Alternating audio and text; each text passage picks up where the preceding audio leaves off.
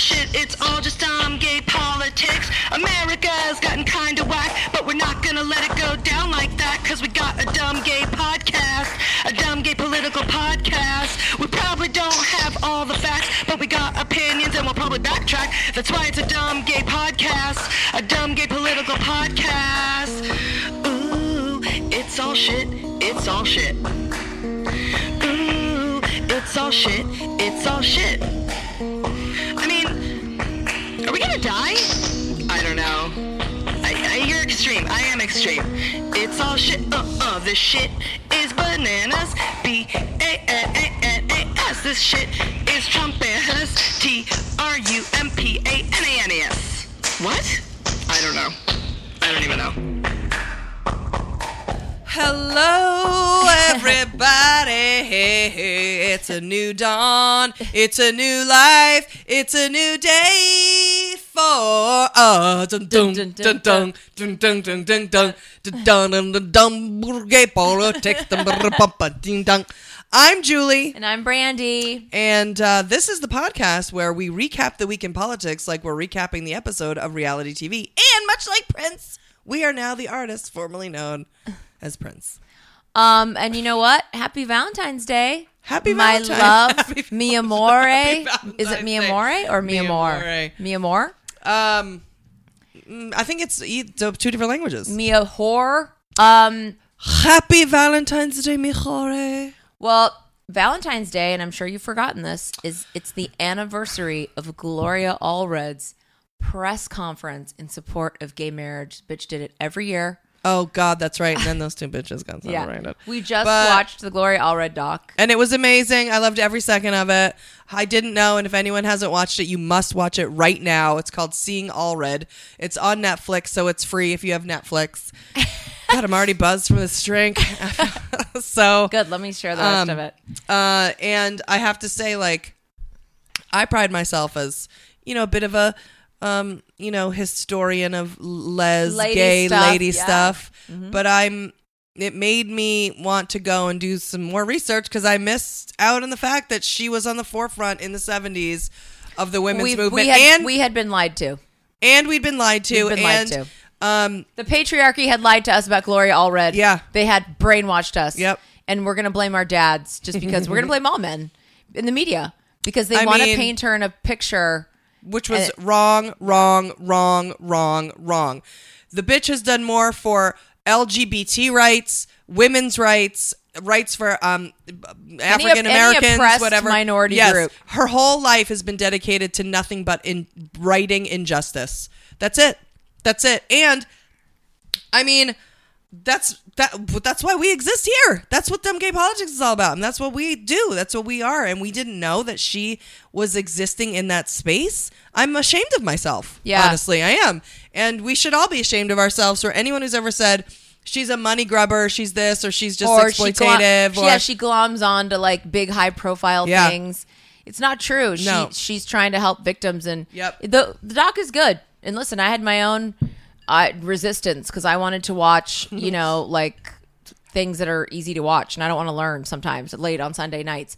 But the thing is, it's Valentine's Day, and there's nothing that we want to do more than talk shit about Bill Cosby. And the truth about Gloria Allred is she's all involved in the Bill Cosby shit, honey. I know, and the only other thing I want to do on Valentine's Day more than talk shit about Bill Cosby is Mashbox. Oh, girl. I know. I said that because you like to say that. Yeah, no, I mean, you love Mashbox like every day of the week. I mean, come on, in every holiday, especially the Jewish ones. But I'm saying for the podcast, as we're not going to Mashbox, only on the Patreon, you want to hear us Mashbox, you can go, please go to www.patreon.com/dumbgaypolitics. Can you imagine, though? We'll be mashing box all day. What if there was an audio? What if there was a... I wonder if there's a podcast. What would that sound like, please? Or if you think that there's a fetish for people who just like to hear... It isn't me. Sexual things. Unless it sounds very clean and very... Yeah, which would be no sound. Not You don't want wet. Any sound. No, I don't want to... I don't need a dripping... Well, no, you don't want... any, like a... Or a... Oh, yeah, like a banana, eating a banana. I mean, any sex sound is disgusting. So, I mean, really, at the end of the day. Right. But, you know what I mean? So, to listen to it would just be Well, that reminds me. Mm. It's a perfect, absolutely el perfecto transitione for something that we've learned that we really don't like listening to, and it's called whispering. And my friend Anne, who recommended, our friend who recommended Anne Morris, she reviewed fucking Fire and Douchey. Fire and Brimstone. Fire and Furries. She recommends that we, so that we don't go insane and we can watch some reality. So Anne Morris recommended we do Big Brother. It has really been the... It's savior. Yeah, it's been the thing they give you in rehab to get you off, you know, the main drug. But the thing that Anne didn't mention is that the cornerstone, the absolute cornerstone of Big Brother is whispering. And that has been... Oh, it's so annoying. It's real. It's a 2 hour long show. And the sound of it is just like, well, what am I going to do? Are we going to go back? Because you can hear me. I can hear my mouth. I have drama. Well, yeah. And it's like Shannon Elizabeth. They all have veneers. Oh, this is, by the way, Celebrity Big Brother. Oh, right, right. That's I mean, the only thing they need to be whispering about is just, it needs to be like, well, I don't know, my veneers are touching my veneers. I'm going to go like this. Did you bring any pills or do you have any drugs? My gums are really inflamed. You know what I mean? I'm or like that. Looking for, or like, or I'm going to go like this. I got rid of my... How much is Meta World Peace getting paid? Because the thing is, he's acting like he wants to go home. I don't know what Mark McGrath is doing, but he looks like a 7-year-old woman. Brandy Glanville seems like she's on something and I want to have some of it. Do you think she'll give me any? She won't. She's hoarding it. I mean, I don't blame her. Let's get her off then. So it's the whole time, and Julie and I are like, we'll have to turn it off. And then someone will hear it, so it'll be like, but if all this, it'll be like, well, if we don't have an alliance. Hi! Yeah. No, we were just talking about how just like the show and stuff. All right. Yeah. And Amra's like, anyway, what are you doing in here? And it's like they're talking next to the shower. Right. But, and it has been. It's amazing. And I got to tell you, Omarosa or Omarosa, I guess it's Omarosa. I think, I don't know if it's, I mean, it's spelled with an O. And God knows if she heard this and she heard me say it wrong, she'd be like, well, it's, you know, the fact that you don't speak English isn't my problem. And I'd be like, oh, anything you say, I'm so entertained by it. I got to tell you, I'm so entertained by her. I asked Julie who she wanted to win. Mark McGrath, Brandy Glanville, Meta World Peace, a.k.a. Ron Artest, Mark McGrath, is that his name? A couple. Oh, the other one, and I found someone new to hate more than anyone I've ever hated in my life is on that show now. But there are people. It's not Omarosa. Yeah, it's people. I'll tell you that because you said, I said, who do you think's going to win? And you said you wanted Omarosa. I do want her to win. Yeah. I think that will be amazing. Everyone would die. It would be a shakeup. Ross Matthews. Oh, Ross, yes. So. And he's, you know, we're getting into a thing with him, and he's the women, and he's with the women, but he's a man, and it's a whole thing, and he's so insulted. Rudy Huxtable's on it. Ugh, she's a fucking bitch. Now, if we thought we weren't going to be able to handle the whispering, because we had to dip in and dip out, because we're not used to... What's the guy's name I hate? Who cares? No one's ever heard of him. Oh. We're not used to network shows. Right. Like where everything's fake and... It's real tragic, and Julie Chen's bugging on. So we kept taking a break, and then we'd have to... Hello, Big Brother! We'd have to confirm. I'm Julie Chen. That was the other thing I was going to do is record the... Oh, I know. We can do that later. So that was more for fun. So that'll be for Patreon. And we'd have to look at each other and say, do you want to do it? I don't know. Can we do it? I don't know. I don't really like this set. Right. And then we dip it in again until this moment happened... And we were hooked this moment that you're going to play. Julie was absolutely hooked for the gods. Hooked, line, and sinker. Yeah. And in like new found, I want to say it's a love, but it's also a hate. And it's also not just a love hate for her. I think it's an understanding. Maybe it's an understanding. But it's also an enjoyment of people like and not sick? Liking her. It's like her whole everything she's created. Yeah. I'm just like her whole drama. I'm entranced. Her drama, her world of drama. Right. Okay, so just a quick setup is Omarosa's crying, or no, she's not crying yet. She did that with Ross. Right. She's talking with Shannon Elizabeth. Right. About Trump. Right. Everyone wants to know about the White House. She had I think this was after the thing with Ross before? I don't think so. It was before. Okay. Because this is what really bothered her. Yeah. So then Rudy Huxtable rolls on in looking 4 feet tall, and that's fine and cute. And she sits on down, and then this is a conversation that really we had to say much respect, mad respect. Mad respect, OM, Rosa. Here it is. OM Rosa. And nobody coming out publicly to say we support her. But do you feel like you were able to understand? People from the outside looking in just saw the hate that that campaign kind of incited, mm-hmm. and that you supported that. When you're in the middle of the hurricane, it's hard to see the destruction on the outer bands, if you understand what I'm saying. And I can say this, you know, since you're asking me, you stood strong by somebody who you have known and have been loyal to and have known for a long time who has supported you. Mm-hmm. And people judged you for that, but only you know your inner relationship, inner workings of your relationship with Mr. Cosby. Oh, wow. That's the same thing with me and Mr. Trump. It's not something that can be minimized. It's comparing apples to oranges. But you don't see the similarity? You haven't been attacked because of your relationship. It's a different situation because this man is running a country and being the voice of a whole country of people. Yeah, yeah. But we held Mr. Cosby up. I mean, his impact on the black community was just as significant. I mean, people looked up to the Cosbys. That's the same thing. I will stand firm by that. And I will stand firm by that, too. And you're right. If you need subtitles, Woo! It was Omarosa, Rudy trying to go in on Omarosa about Trump. Mm-hmm. And Omarosa saying, but you stood by Bill Cosby. Right. And then Rudy wanted to be like, it's like apples and oranges. It's totally different. He's the president of a country. And it's like, Bill Cosby raped over 100 women. I don't care if you're the leader of fucking goddamn... the planet, the international planets. You raped over 100 women, and also, then Trump could never have the impact on a community in 8 years that guy had in 30, and the community, and on the entire society, and on the entire country, and quite honestly, in the world. That show and him and everything about that was like. It blew people's minds. They gave the African American community this like. Beacon of light and hope, and it was just a million different things and role models, and I watched it every single like Thursday or and whatever not just night for with black both people. My parents, and for everybody. That was the thing about it. It was just a regular family being hilarious, gorgeous, it was aspirational in every way. And for black people, it was like, yeah, that's right. That's like when that happens for any minority, and you get to be seen in a regular way, and validated. That means more than stupid fucking Donald Trump being the president of the country, in my opinion. So, yeah, it is the same. And if quite honestly, it's sort of worse because you supported Rudy, a man you knew, raped people. That were also on the show with them, too. Like, what do you... Like actresses who came on that show. And then you want to judge her?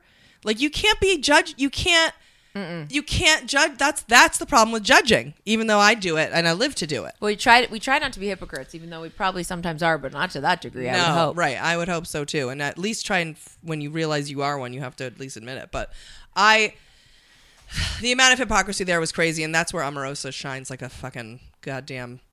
Thank you, Anne. We're loving Big Brother. Let's do Eye of the Shitstorm. Okay. You take some shit, put it up on the wall, check it out for a while.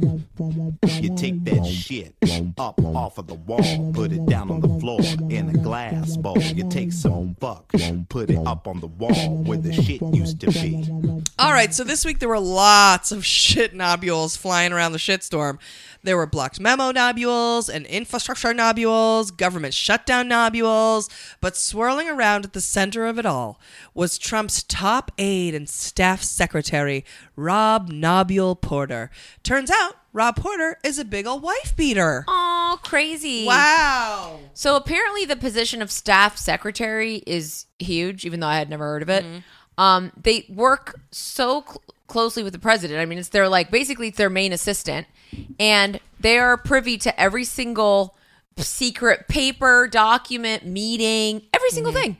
And this dude, Rob Porter, since he's a on-the-record wife beater, never had proper security clearance because he never passed the flippin' fucking FBI background check. Right, and then they want to act like no one knew until Tuesday. Yeah.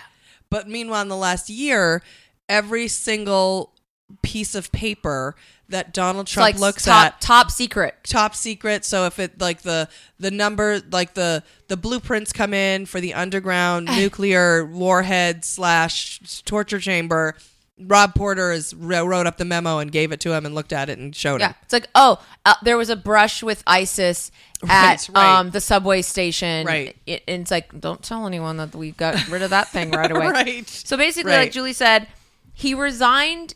Everybody, the shit hit the fan on Tuesday, and then he officially resigned on Wednesday. So on Tuesday, the Daily Mail published a story about him having been abusive to his two ex-wives. They had proof of like a restraining order, also photos of this wife with like 3 different photos of her with a black eye. But then the craziest part was that the FBI and the White House knew that he was accused of this abuse, and they still hired him. I mean, the FBI has known since last January, and definitely John Kelly has known since like mid-2018. They just see it as an annoyance. Just, yeah, I guess it's just like, well, he was accused of it, but I mean, ugh, oh well. I was accused of, you know, picking my nose in the foyer of the. They're like, the same who else thing. Are we going to hire? And of course, he worked for Orrin Hatch, who's fucking. Oh God, he's a piece of shit. He's a knobule. He's a literally. But like, they don't care. They don't. They're all wife beaters. No, I know. Well, literally, Trump. I mean, literally, Trump was. The cops were called on him. I'm like, there's men I know that are like completely awful. Like, I mean, my own dad. Just kidding, huh? Nobody is. And there's like people that I think are literal assholes, like dicks, who will never ever have the cops called on them. Like, yeah, well, when you constantly try and ass fuck your wife, or you try and do that to girls after one and another, to the point where it's like abusive. Yeah, that's a form of abuse. I mean, the fact that Trump has had the cops called on him for domestic abuse. His wife said he raped her, and then she took it back because she doesn't want to get into that with him because, you know, they're the money and they're the powerful. Yeah. I don't mind Melania. She's the first lady. You know, he don't rape me. He don't. He make love to me first of all. So I thought that it was weird that he didn't look familiar. Like, I was like, who's this guy who doesn't look familiar?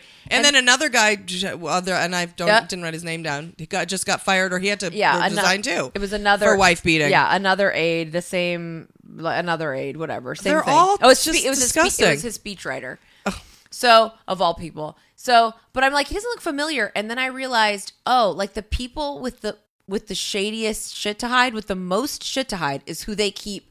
In the shadows. Because we hadn't seen Hope Hicks. We literally, the whole first part of the year went by with this beautiful woman working for him. No one ever saw her on any fucking camera. And then all of a sudden, all her shady dealings come out. And then it's like, oh, she's there? By the way, she's dating this guy. Of course she is. And she defended him.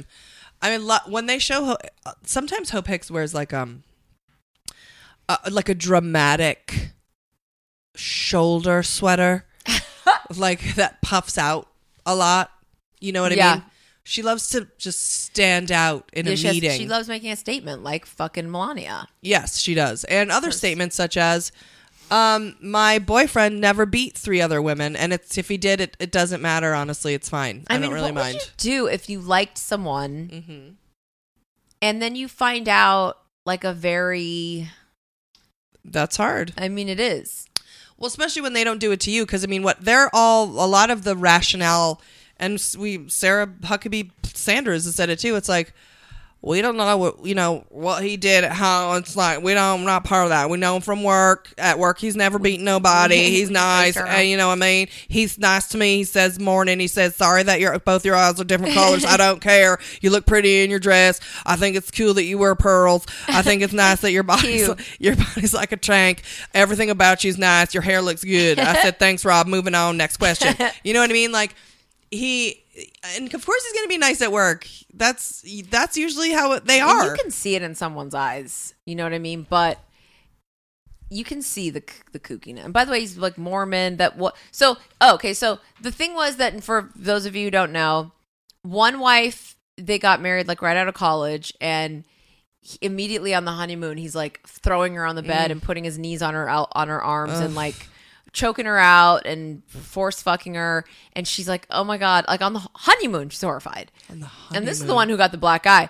But throughout, I mean, normally people don't even have sex on their honeymoon. Exactly. Or their wedding night. Come on. So she goes to the Mormon church several times. Oh, they're like, well, listen, you gotta just take it. That's what wives do. Just hang in there, and eventually he'll get tired. Yeah. So don't worry about it. You know what? Jesus, God, Lord, the Father, the Father, the Father. Let me look in this hat. Boop, boop, boop. John Smith. Yum, yum, yow. Hat, hat, hat. Golden tinkles. Put your white things on. Like, I can't. I just Cody can't. And Janelle and yeah, Lord, the Heavenly Father. Let me ask you a question. Is it okay to beat wives? And obviously yes. Just don't drink and you'll be fine. You know what I mean? You'll be fine. So then the other wife, so this lady finally gets away. And then the other wife, same shit. She's the one who had to have a restraining order put out on him. Right. He punched through a glass window. And then she's like, it's a wrap. I'm not into you. I'm not feeling it. Take your angry eyes and your plural marriage and get the fuck out of my face. Your angry eyes. He'd also always apparently cry and apologize. So that was his manipulative ways, is that he would make them feel sorry for him because he was so out of control. He was so sorry. But that woman, when they were in a fight, she just was like, she was never going to put up with that. And she's like, never thought it was going to go to where it was.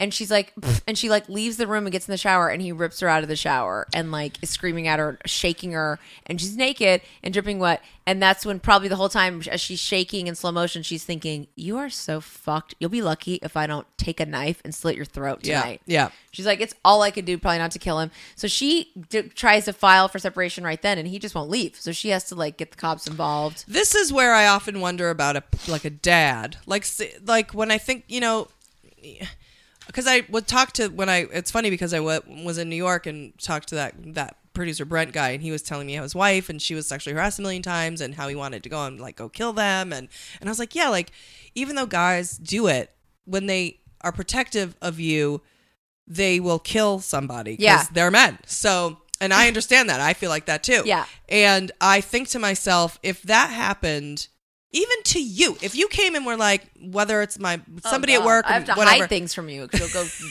go off on people. Like, it was somebody were to rip you naked out of the shower, they'd be dead. So anyone listening, they'd be dead. Well, they'd be dead. I think the first girl, I think both of her parents were deceased. Oh, that's sad. So I think she was really lost and felt really alone, and then was going to the Mormon church and stuff. And then a third girl, a girlfriend who didn't ever name, no one knows her name.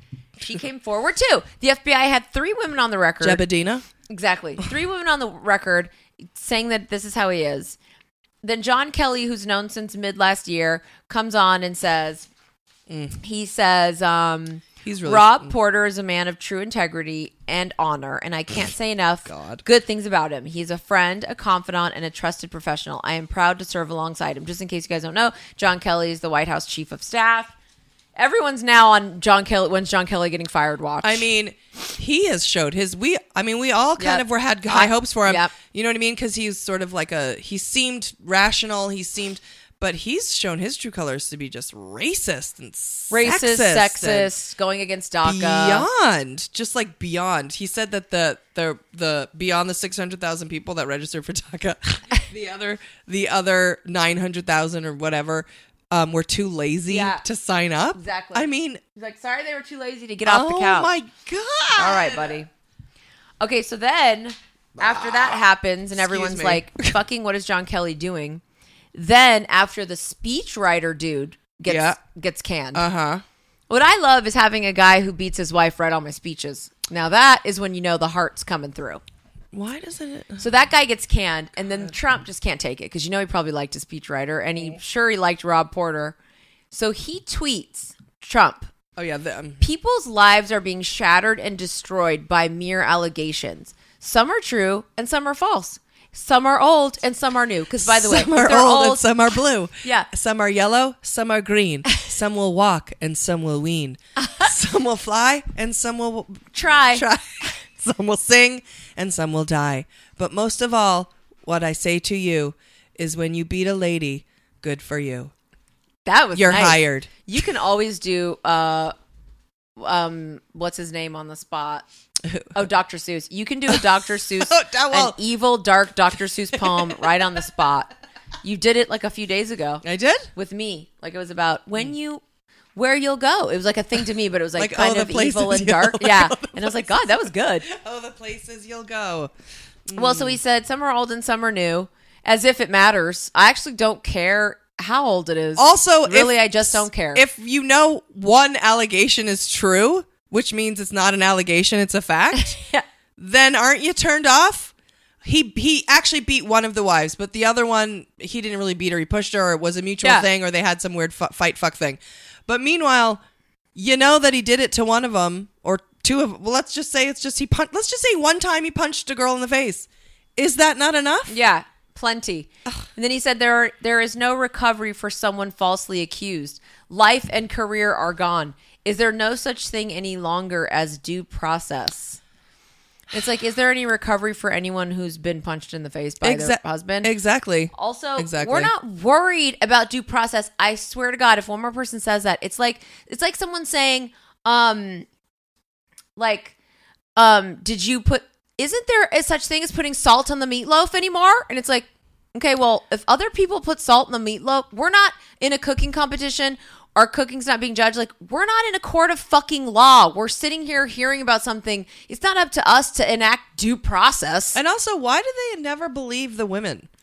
I'm always one for, and I know that I'm extreme, but it's very few, far and in between. And I'm not saying it doesn't happen. But if somebody comes out and is like, he hit me or beat me or whatever, that's just embarrassing. That's humiliating. Nobody wants to say that and admit that you were beaten. Certainly not after, or pulled out of a shower. You don't keep it a secret for 20 years to then do it. To then be like, what? Don't hurt this guy's reputation, whatever. Fuck that guy. I don't give a fuck every time, and I don't care what it is. But for the most part, I'll believe the women because it's just like that. Well, yeah. That's not something anyone wants to do, but none of these guys. They never do, and they never will, and it's fucking bullshit.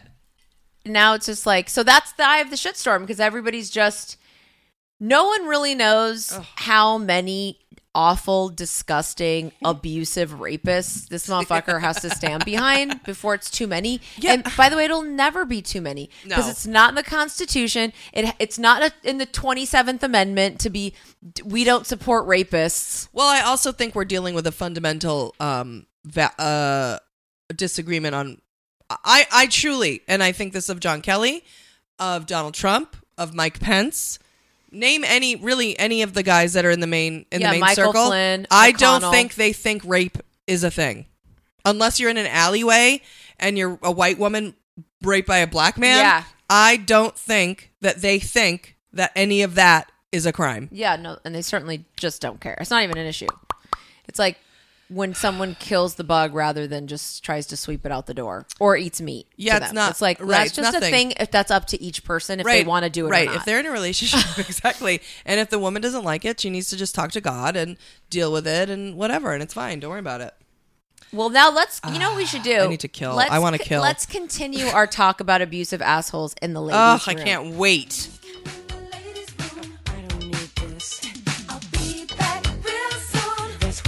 Being in the neighborhood. In the ladies' room. Where's my jewelry? I'll be back real soon. Can we talk? This segment is called The Ladies' Room. It's just ladies talking about lady stuff. And today we're joined by one of my oldest and dearest friends. Turns out Julie has a lot of famous friends, like real ones that she's been friends with forever, like since college. Uh-huh. And this particular friend is a fashion branding maven, an actress, and a straight up voiceover legend, because I'm dead serious. You've heard her sexy voice on your TV so many damn times. The second she starts talking, you're going to become instantly aroused with the overwhelming urge to buy tampons or Diet Coke or medicine. I know. I want to get Viagra or whatever. She's been in 900 things, but right now she's destroying the game, playing Farrah in the video game Overwatch. That's right, you heard it correctly. The cast of the game are the Beatles of the video game world, and for anyone who knows video games, you know that industry is huge, and the fans are rabid.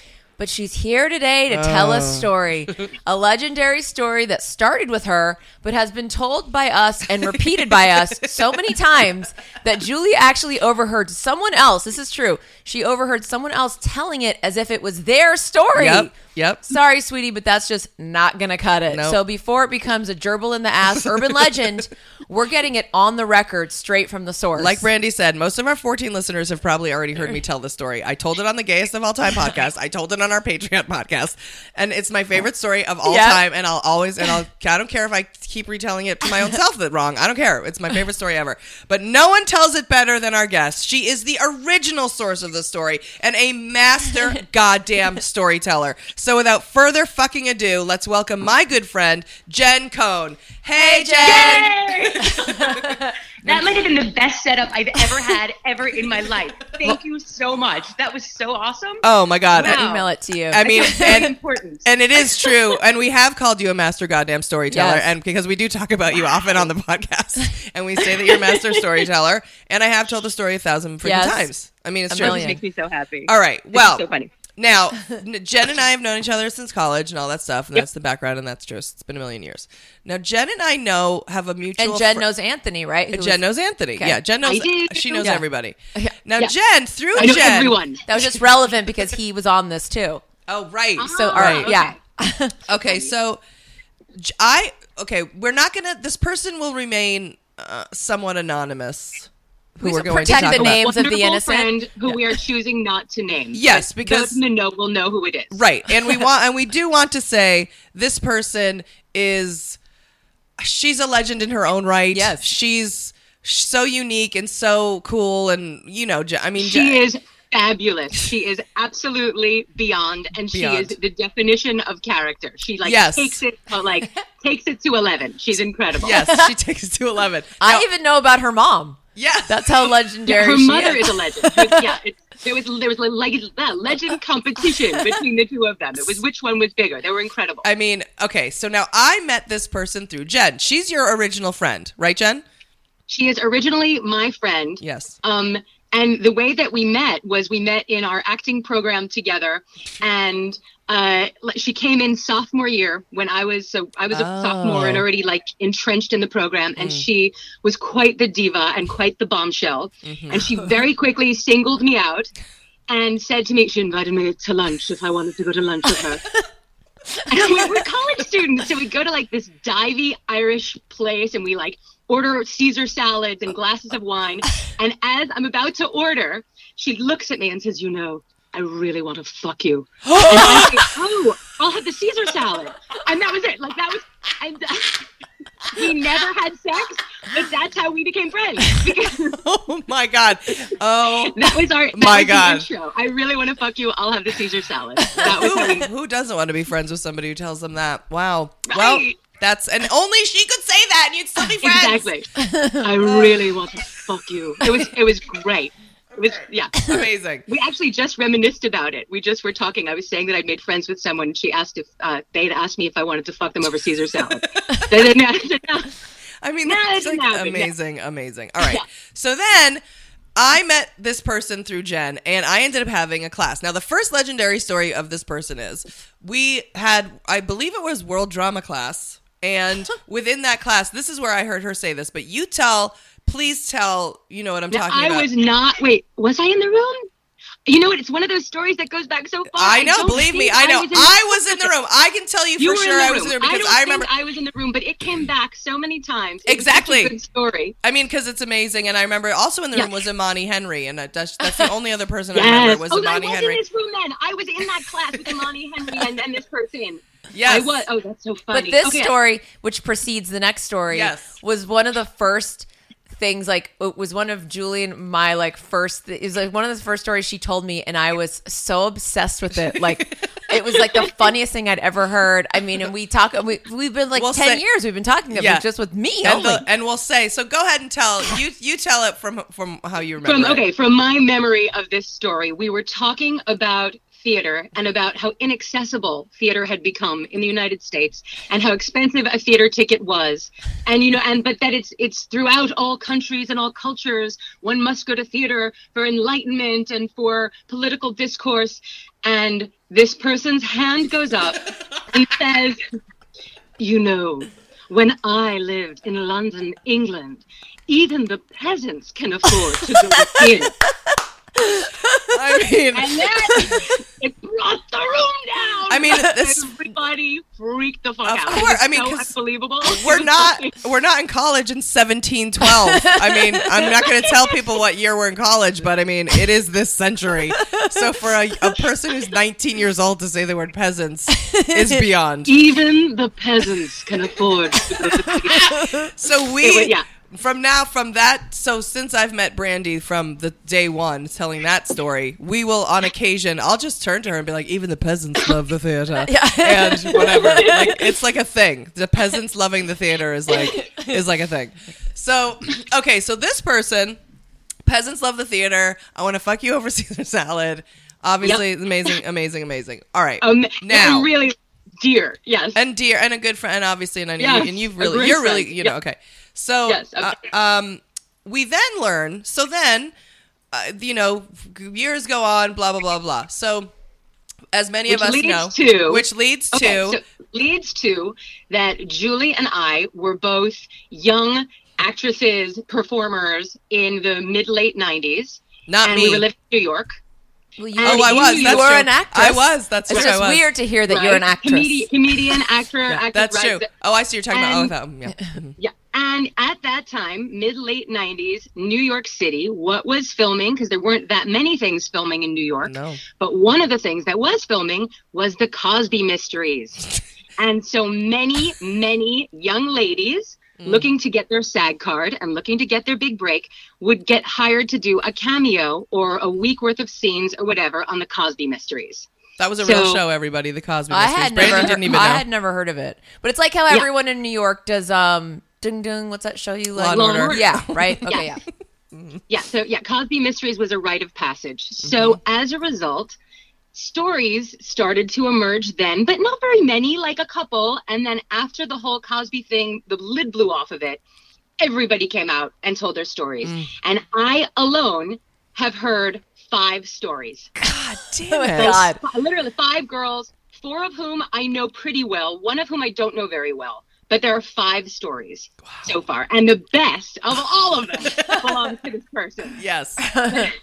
Okay, so please, we're in the we're talking. It's Me Too. We're in our Me Too moment. We're in our whatever. Yeah. We want to hear all the stories. And you know, and for the listeners, it's like it does sort of appear that Cosby has gotten to like shirk back into the shadows. Yes, yeah. And we need him to come right back on out next to Harvey Weinstein. And let's not forget. Yeah, let's not exactly. Hashtag never forget. Yeah. Hashtag Bill Cosby's a rapist. Yeah. So right. I mean, just because he got off in that first case does not mean that he gets off. It's unbelievable. And what's incredible is that now, if you look at people's Facebook pages when everything first blew up, almost every third person was like, "Yeah, that happened to my friend too. Yeah, no, that happened to my friend too." Yeah, I mean, it's staggering what the numbers were. The people who came forward were the tip of the iceberg. Yeah, it's frightening what went on with that. Crazy. All right, so tell. So the stories I know, the way it would go down. So it's a recurring theme. But girl number one, who was a very beautiful, lovely, actress on the verge of breaking through, gets invited up to Mr. Cosby's dressing room for lunch. Mr. Cosby. And over the course of that week, every day she's invited to lunch after they've shot their scenes. Oh. And he wants to talk to her about her career. And he's giving her wine with her lunch. And they're talking about the career. And they need to read together. They need to read scenes to go over it. But she needs to make it sound sexier. She needs to make it sound drunk, have some more wine. Then they need to do these acting exercises that involve him rubbing his hands all over her body. Oh, and this was also like a recurring thing. Yeah. So that, and they go through that, and the girls are young, they're babies, and he's Bill Cosby, and he's a huge star. So he's rubbing her hands all over her body. And with girl number one, after the lunches, after the hand rub, he takes her into the bathroom and says, "Wouldn't it be great if you came to my house? You'll come, we'll work on your career, we'll talk about your career, but you'll come and take a shower, and we'll blow your hair straight. Let's see what you look like with your hair blown straight." And he's pulling her hair back. And she immediately realizes that something really screwy is going on here and says, "Why don't I just show up on set tomorrow with my hair blown straight?" He sort of gives her this withering look and dismisses her, and it's game over. So that one's out. Wow. Now, she says that she spoke to her friend, who's someone who I know a little bit, and at the same, and he also would tell them, don't tell anyone that I'm giving you special attention. If anyone knows that I'm giving you special attention, then they're going to be jealous and whatever. But she and this other girl who I know peripherally discussed it, and she went through exactly the same thing. But she did go back for the blown hair. And needless to say, right, exactly. I would and want the free blowout. Right. Who knows? He might have been a great hairdresser. But he might be very good at this. He did it a lot. So with her, she went back. And at the time, he kept his Quaaludes or whatever his thing was that he drugged the girls with. He kept it in this bottle of cognac. And with the girl who went back with him, she went through the whole same grooming process, then went back to his house, and he gave her the wine and then the cognac. And then she doesn't remember anything else. She woke up with him, like, pushing her clothes back on and pushing her into a cab. So, like, a horror. Yeah. Girl two, it's like a horror. Oh, my God. Girl three, also, dressing room, being groomed, the lunches. I'm interested in your career. Let's talk about your career. Act drunk. Have another glass of wine. Let me see how you are when you act drunk. Read this more sexy. Take your makeup off. I would like you to look more natural.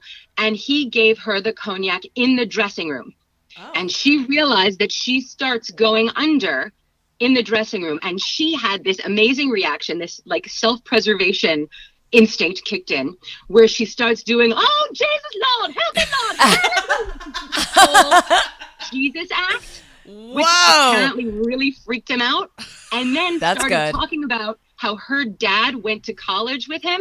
And so that they played ball together. Hallelujah. Bah, bah, bah. Anyway, that he pushed her the hell out of the dressing room. That's weird. Yeah, like, that's good. Okay, out of the dressing room. Wow. Gone. Good one. Now, girl number four. Another one, lovely girl, come to my dressing room, grooming her. Well, let's talk about your career, wine with lunch, da-da-da.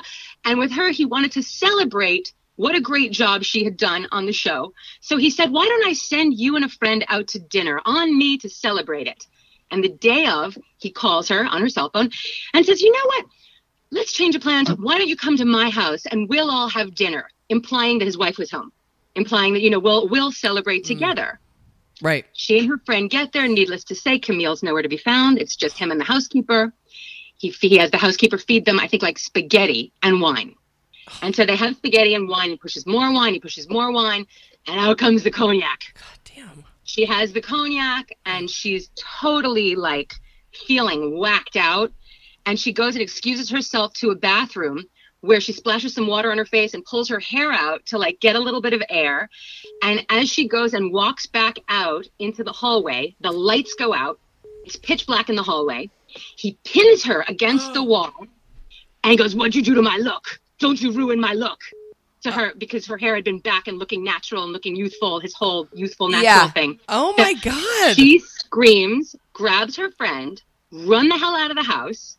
They talk about what a creepy is. And he, for weeks, keeps calling her house, telling her roommate that she needs to come back to his house to practice technique. He has that kind of balls. She ran screaming from his house, drugged, and that she should practice technique. Wow. Which leads us to girl number five. I didn't remember this whole thing with the look and the hair and the makeup. I hadn't heard that either. I look youthful, look natural, no makeup, wear jeans, wear a t-shirt, pull your hair back. He had this whole thing, hair, picture. And he wanted them straight hair, I guess. Like he needed him to look so our young. Friend, right. Ugh. Yes. Our wonderful friend who is getting her SAG card through this opportunity. I remember her calling me at the time and saying, Jenny, it's amazing. Bill Cosby has taken a real interest in my career. Mr. Cosby's very interested. And I've had lunch in his dressing room several times. And, we have family friends in common. I'm sure he's really interested. He's invited me back to his house. What I have not mentioned is that this friend had been to rehab like twice already. Like in high school. So she has the tolerance of a fucking rhinoceros. Like she's got a tolerance, like nobody's business, like not incomparable tolerance. This is an important detail. Yes. So he says to her, come over to the house for dinner. This is after the acting exercises and the dressing room. But wait, so I'm just getting though that she lived in London apparently and she'd already been to rehab. So she's clearly like a sophisticated, Like, she is a worldly daughter of wealthy parents, has been around the block, very interesting life. It's interesting, like a 40-year-old that in a 19-year-old's body that he thinks he's going to come over there and pull your hair back. But meanwhile, she's like a damn grown woman. But she also is incredibly naive because she doesn't recognize any of these things. She assumes, of course he'd be very interested in my career. Who wouldn't be very interested? So, of course. So Mr. Cosby's invited her back to the house. And she goes back to his house, and he's told her to wear the jeans and the T-shirt, no makeup, pull her hair back, look natural. It's just the two of them. They have dinner. They have a bunch of wine. They read some scripts, and they talk about her career. And they go through the whole routine, and then he cracks out the cognac. It's 150-year-old cognac. It's the best cognac, and she loves cognac. So he gives her cognac. He gives her a cognac, and she downs it. And then just keeps talking to him like a normal person. Totally fine. So he looks at her, and he pours her another cognac. I'm sure a smaller one. And she fucking throws it back, no problem.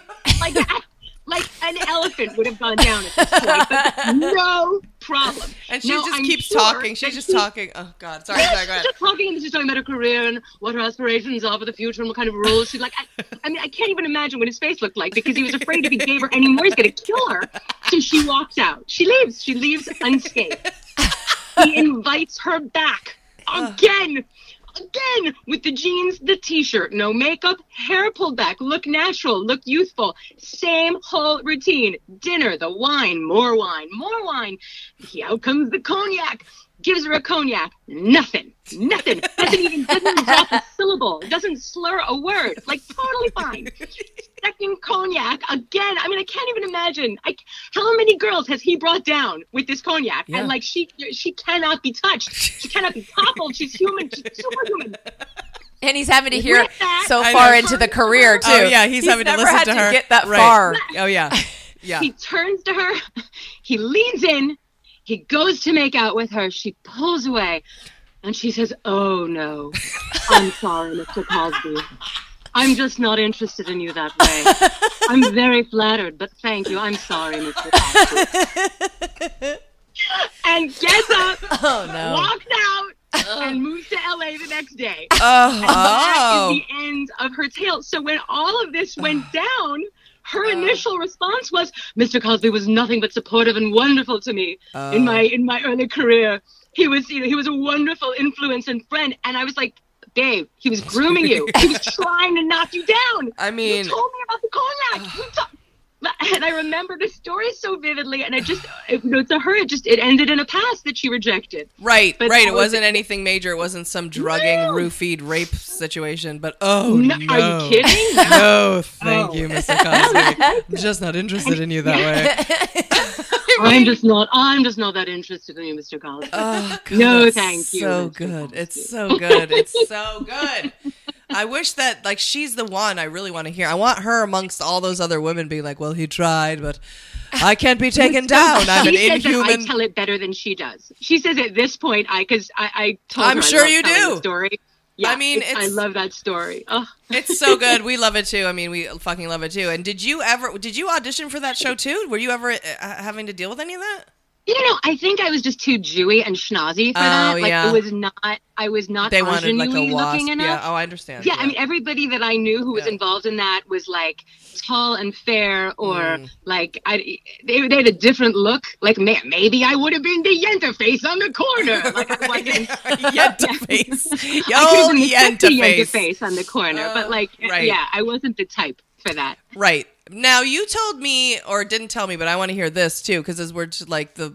So for anybody who doesn't know, we were just talking before, too, Bill Cosby, in case you're wondering what's going on now, motherfucker was a mistrial. They debated for 52 hours and 6 days and still couldn't come up with a conclusion, so he got off.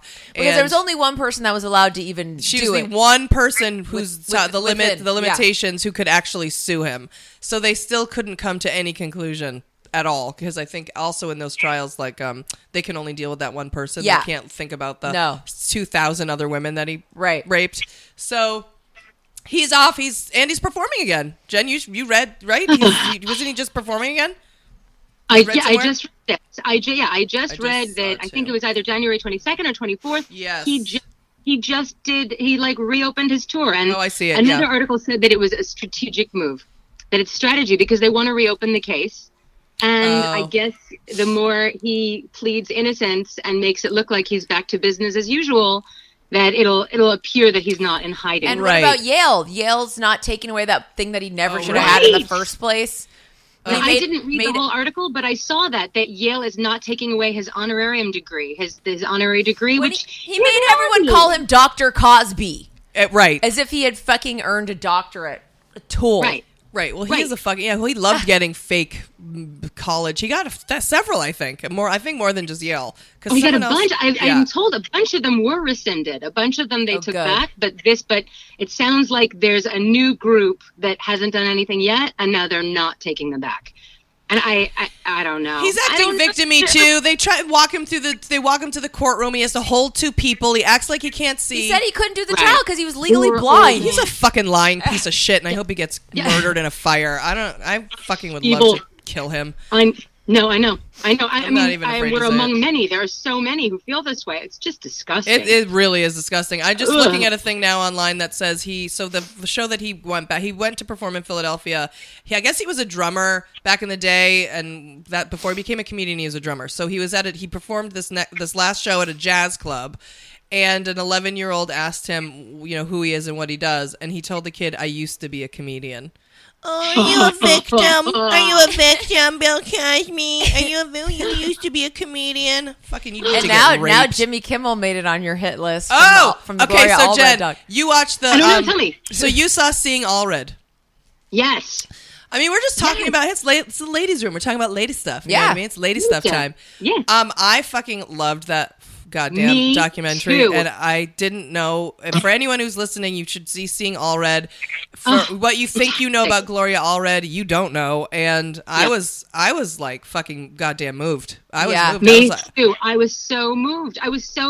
I mean, she's on such a mission. I know. I was so blown away. The life that she's led. Her life's work has really been buried. Yes, it's been buried. Yeah. Her life's work has been buried and people like Jimmy fucking Kimmel, right? Who, by the way, fuck you, Jimmy Kimmel. Yeah. This is Julie Goldman speaking. These other girls don't feel this way. But I love Jimmy Kimmel, but that was such a total misreading of her intentions. It's funny. Like my husband was saying, because I said I wanted to watch this, and he said, "But isn't she just this like loudmouth who'll go for anything that gets her lots of attention?" And I said, "Well, that's what the point of this documentary is. Is it's supposed to really clarify what her background is and what her intentions are." And I wish that she was better understood. I don't know that there was a platform or grounds for her to get to say her story before now.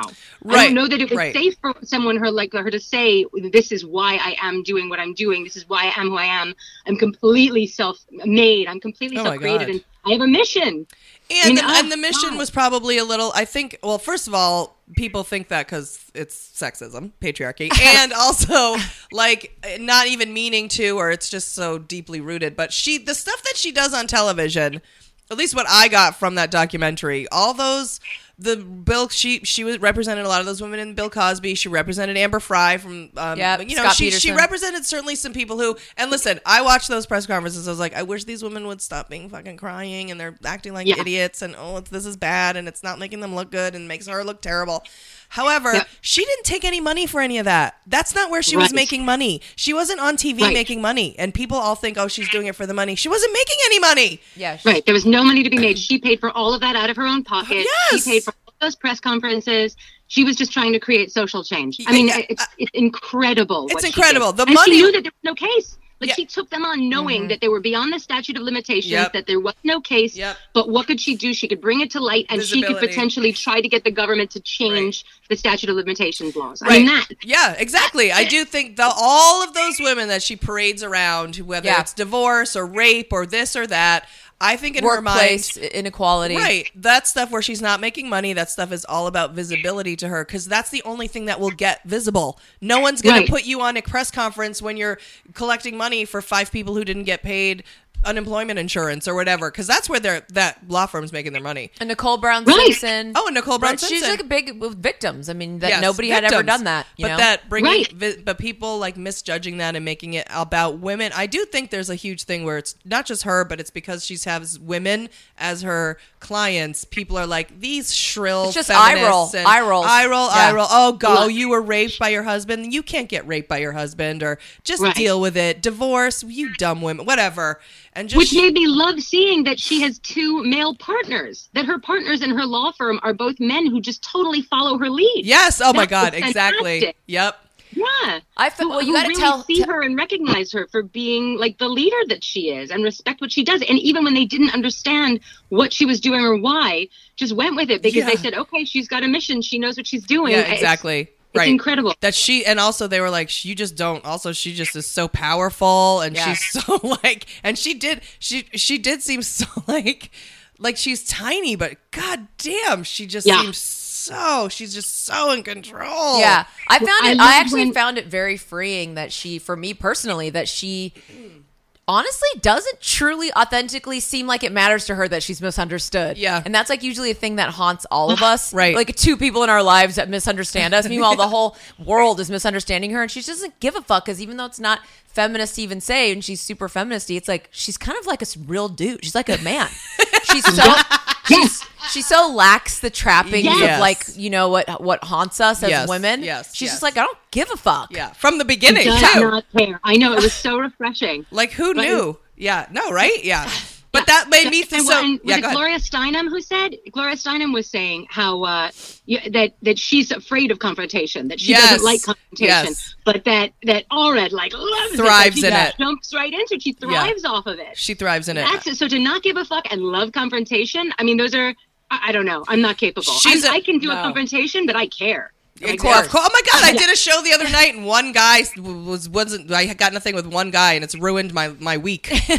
You know what I mean? Like, I'm like, why didn't he like me? It wasn't even a thing. He said one sentence. Yeah, he said one sentence, and I'm gone. I mean, it's not. You know what I mean? Yeah. Of course we care, but she really, she is a fucking hero. She's an inspiration. I didn't realize how much she's done for women and black people and minorities and people who are injustice. She only really legitimately, authentically cares about injustice. So Jimmy Kimmel, you get back at the fucking. You didn't tell them what. Tell them what Jimmy Kimmel said. He said that she like why he was who was talking Bill to? Maher. Oh, Bill Maher, and he was just like, she made a deal with the devil. She's about Bill Cosby's victims. Oh, yeah. How would you even believe her? She made a deal with the devil. That's what he said, didn't he? That's insane. He's like, that's insane. Gloria Allred's representing her, so how do we know what she... we can't believe what she says. It's, yeah, and then... But then Bill Maher goes, well, they can't all be lying. Exactly. I mean, even Bill Maher knows. The guy fucks hookers. He knows, okay? Like, the guy is fucking on the right side of the law. Sorry, Jimmy Kimmel. You're such a great guy. Fuck off. I'm so angry at him.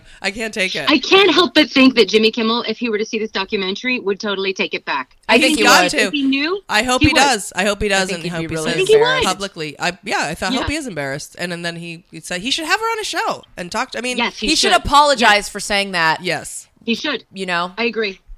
You know, what? But now, so we were talking about that, and then you... Well, no, because then that led to the Trump... Yes, which was, accuser. I was like, which I got, like, what? So because the Trump accused, well, there were the Trump accusers on that who movie, were in the documentary.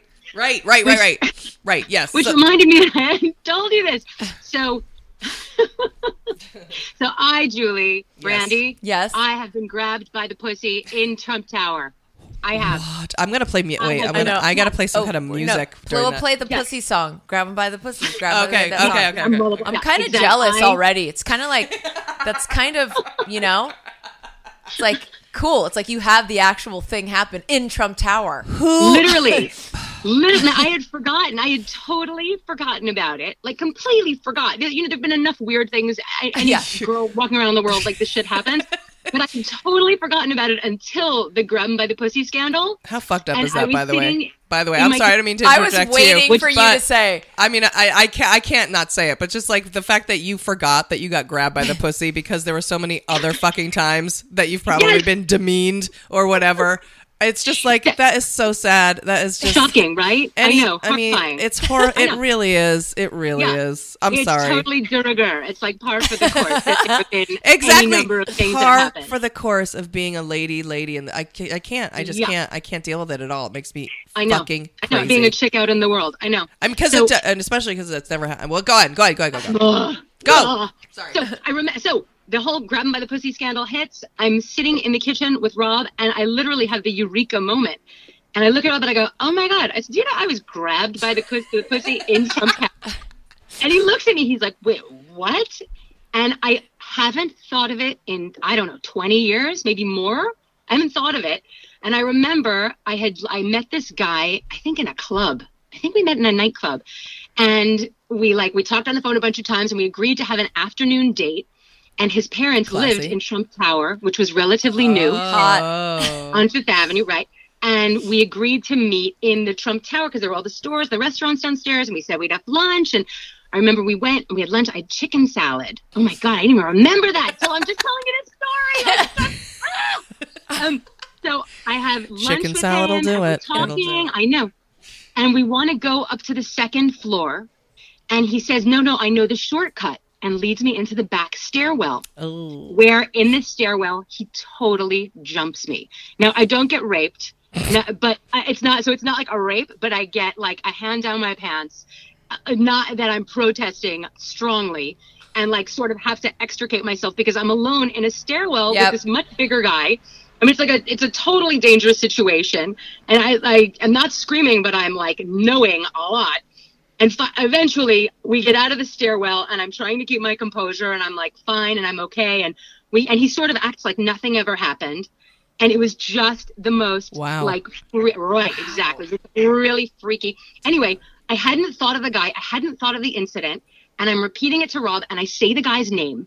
And like, I literally haven't thought of the guy. What's his name? I'm not going to say it. I don't want to say it. No, don't. So Julie's insane. She wants people to put him on a kill list. Her kill list. Julie, I will tell you so you can tell your mafioso friends.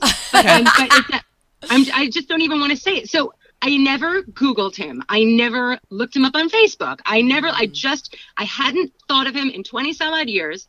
I speak his name to Rob. Later that day, I open up Facebook Messenger, and there's a message from him. Oh. What? I swear to God, there is a message from him. "Hey there, long time. How you doing?" Alexa heard you, or the computer. I swear the computers are listening. Long time since Alexa. I forced you on a stairwell and shoved my hand down your pants. What's up? What's up? Just normal. Just being normal. He must have thought when this scandal came out, he must have remembered the same thing I remembered. And maybe he was testing the waters. Maybe he was like, he was reaching out just to see if I would say, "You disgusting fucking whatever I would do." He was just testing the waters to see, but I couldn't believe it. It literally was a matter of hours. That is so fucking weird. That is crazy. Did you just delete it and just keep it pushing? Yes. Yeah. Yes, I just deleted it. I'm like, I don't want to even. Yeah, no thank you. I mean, I would think that. No, thank you, Mr. Cosby. Right. No, thank you, Mr. Cosby. Exactly. I wonder how many. I mean, there must be millions of men who made those calls then, because. Oh, and he probably had 14 messages to send. He probably did. So does 90% of the male population. So, you know what I mean? He went down the list checking everyone off that he'd grabbed in the stairwell. Oh, my God. It sounds so familiar. Just like you're like playing it off, pretending it's mutual. Yeah, right. No, I'm attracted to you too. Let's move it into like a public space. So I can say, whoops, I got a call. Right. Yeah, this is not safe for me to be alone. Yep. In a stairwell, right? I mean, like, there should be a day of like Yom Kippur, Jen, where men, it's called Men Kippur, where they have to atone for their shitty fucking behavior and just every year go and apologize to a woman that they've made feel like that, because they've all done it.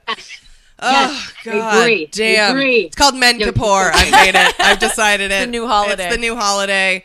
where they have to atone for their sins. Men kippur. It's not rape. It's just, that. Just like, sorry, I pushed you in the. I thought it was mutual. Much. Sorry, I chased you around the bed. I'm aggressive. Sorry, I got tested. I get a blowjob. Yeah, all instead that. Of, all yeah. that. Just and that. All the hate shachatanus. Then I committed for this, for this. Yeah, all that. They didn't. I didn't mean. I'm sure they're. They don't know. They didn't mean it. But whatever. Oh God, that's good. That is good. Well. Like bread for tashlich, I could like throw panties into the sea. It would be very. They all have to go to a body of water and throw panties. And it would be good. Put a shawl over their head and dive in and be like, hey, I'm sorry, I didn't mean to. Push your head down on my dick. Well, Jen, thank you so much for coming on and putting this amazingness on the record. No one's stealing this fucking story from now on. That's right. Oh, you are free to steal it. I give you permission. I'm sure she would give you permission. No doubt. So tell our 14 listeners where they can find and follow you on your preferred social medias, because they will follow you. I mean, there's 14 of them, but still, you'll see your number go up 14 and you'll be like, fantastic. All right. So on Twitter, I'm at Hey, it's Jen Cohn, JenCohn. And on Instagram, I'm at Fashion Dilettante, DILETTANTE. Thank you again, Brandy, and we'll talk soon. Pleasure. Brandy, have a good one, babe. Kisses. Bye. Bye. Bye. Now it's time for So There's That.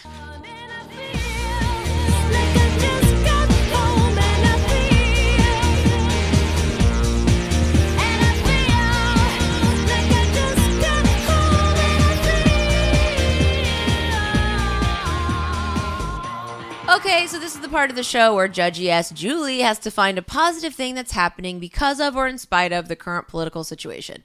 She hates doing it, and the truth is, it's our producer who makes her do it. And without going into too much detail, which we're not going to, okay. We have our own privacy. We have privacy laws enacted in here. Meow Meow and I are in a transitional time with this podcast. I'm not transitioning. And she could, if we, as in me and you, our 14 listeners, if we decide to let her, she could stop doing So There's That. So for the 2 out of the 14 who are still listening right now, because I know most of you turned the shit off probably halfway through Jen, please hit us up and give us your feedback. Do you care about So There's That?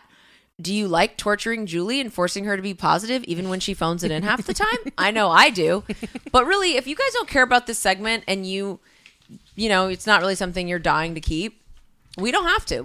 I could think of a new segment. I could. What would that be called? Maybe A Man I Hate, Vigilante List. Oh, God. Yeah, can we add Vigilante List to the show? Of course. We can add anything you want. But so I have a new person. It's not always men, It's not always men. No. Some women, but I've told you before, the women on the vigilante list don't ever get murdered. They just get tortured. I remember one woman specifically saying she loves So There's That was her favorite part. All right. Well, if just one says it's their favorite, I'll keep it. Give us your feedback. Y'all, 1 out of 14 is like kind of a high percentage. So hit us up, Meow Meow. Give us something good so we don't cancel this segment. All right. For those assholes who got in Alexandra Pelosi's face. Who's that? That's Nancy. God, that's her daughter, you Nancy. You always say Alexandra. Is that her kid? Because her daughter's Alexandra. Sorry. Oh. Nancy. What does Alexandra do? She's a filmmaker. Okay, we'll start over. For those assholes who got in Nancy Pelosi's face because she didn't do enough for immigration rights, first of all, I still want that guy who got in her face at that rally, and you know what I'm talking about, and you know who you are, and I want you to call me in. Call me in? I want you to call in. Call me into your office. Call me into your office. Because I fucking want to tell you to go fuck yourself and never stop fucking yourself until you go and apologize and bring Nance some flowers and some candy and say you're sorry because you're a fucking hulking asshole. It's never going to be okay to get up into an octogenarian's face. Ever. A septuagenarian. And I don't care. You think that if some lady were to be like, what are you doing, dyke? That I would get up in her face? I wouldn't. Never. I would never fucking do that because you just don't do that. That's disgusting. Ugh. Anyway, that guy, I still haven't stopped thinking about that guy. I hate that guy. They surrounded her. All those people, in fact. Everyone who was in that lineup, you need to look in the mirror and punch yourself in the face. But that was a long time ago, so why should we care now? Okay. I don't ever like letting things go. So once again, and I bring that up because a few days ago, the classiest, one of the classiest white ladies in the house took to the floor and spoke for an unprecedented.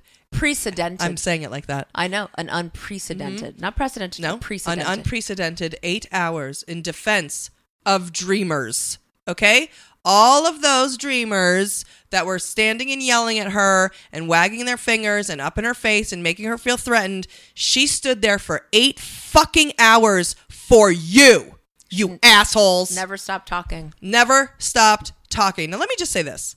This whole endeavor shows how much she actually does care and listens and isn't turned off by the immature, shitty behavior of entitled fuckfaces who, if it happened to me, I would have gone direct and been like, deport, deport. Or just I'm not like, kidding. Fend for yourself because I ain't got time. Or exactly. I wouldn't have done that. But I would think I would. But exactly. I would shut down and be like, well, you know what? Then fuck you. And I don't care. Yeah. I'm done. I don't have to do this work. I'm not. You think that I'm doing. You think that you're so entitled that I'm here to exist for it's you? 1,000 other issues. Literally. There's homeless people. There's health care. There's children epidemic, dying. No there's education. Trans youth killing themselves. Like, you know how many fucking different issues there are? You're not the only thing that exists in this planet. Fucking dreamer asshole. And I don't mean all of them. I mean the ones that were at that rally harassing her. But she didn't shut down. No, she did not. She shut up. She shut out, actually. She opened up. She rose up. She rised above. Okay? For you. So. She's 77 years old and she was wearing Let me tell you. I'm going to tell you. Okay. The House Minority Leader spoke for more than 8 hours. The longest continuous speech in the House chamber ever in the history of the House. There is no filibuster equivalent in the House of Representatives, so Pelosi took advantage of the so-called magic minute rule. That 1 minute lasted longer than anyone expected. Now, what's the magic minute rule? The time a representative may speak and hold the floor is normally limited to keep a debate and discussion moving. The majority and minority leaders are granted a magic minute, which is magic because it's unlimited. So, she said, quote, I'm going to go on as long as my leadership minute allows, end quote. 8 hours and 7 minutes to be exact. A marathon monologue in 4-inch heels and went on without any food or bathroom breaks. She's 77 years That's 8 hours. Old. Can you go in for 4-inch 8 hours? Heels. I wore big heels in my audition and the whole top of my foot's bruised. Yeah, I mean, can you not peeing for 8 hours? I can't pee now for not in 8 hours. I can't stand in 4-inch heels. I can only wear sneakers now. It is honestly, it is so... gangster. It floored me. And she did it for you. She did it for you. Those dreamers in that rally who made her feel like shit. She did it for you. And just let me say one other quick thing. A lot of people this whole time we've been doing this podcast have talked about how they want to replace her. They want young. They want youth. And I always, and just through our research, it's like, why can't they replace her? What's the problem? And it's like, you know, and we've heard this time and again, they can't replace her because she's so fucking good at fundraising. Yeah. And the whole name of the game is fundraising. Right. She has proven time and again at every turn how gangster she is, and I just she has inspired me, and it's just in a way that like it's real hard to do, and I mean like to do it at that age. I don't look up to people at that age. It's really cool. Yeah. So she has another daughter, I guess, named Christine, said her phone began blowing up because she didn't know that they were going to do that. Her mom was going to do that. Can you imagine? All of a sudden, you turn the TV on, your mom's standing there, and you're like, she's 77 fucking years old. So people would text me and say, I would have gone to, you know, right. People have been like, I would have gone to the bathroom by now and blah, blah, blah. And she was texting people, don't jinx her. Don't jinx her. Don't even think that. Don't even think that. Like her kids must fucking look up to her so hard. Man, love her so much. Great. So Pelosi was trying to bring attention to dreamers, young undocumented immigrants brought here as children. President Trump suspended an Obama-era program that offered them protections and gave Congress 6 months to come up with a replacement. But more than 5 months later, still no legislation. So she's fed up. Pelosi began reading the stories of dreamers. So in that 8 hours, what she did was, besides like say a lot, she read story after story of these young people who are here. And I hope that specifically some of them were the ones that treated her like shit, because I will not let that go ever. Here's what I thought. This was her basically her opening statement. Mr. Speaker, this debate is an utter waste of time. Every day, courageous, patriotic dreamers lose their status. Every day, the American dream slips further out of reach. As members of Congress, we have a moral responsibility to act now to protect dreamers that are the pride of our nation and are American in every way but on paper. So I use this occasion to opposing bills to speak further on social justice in America. So there's that.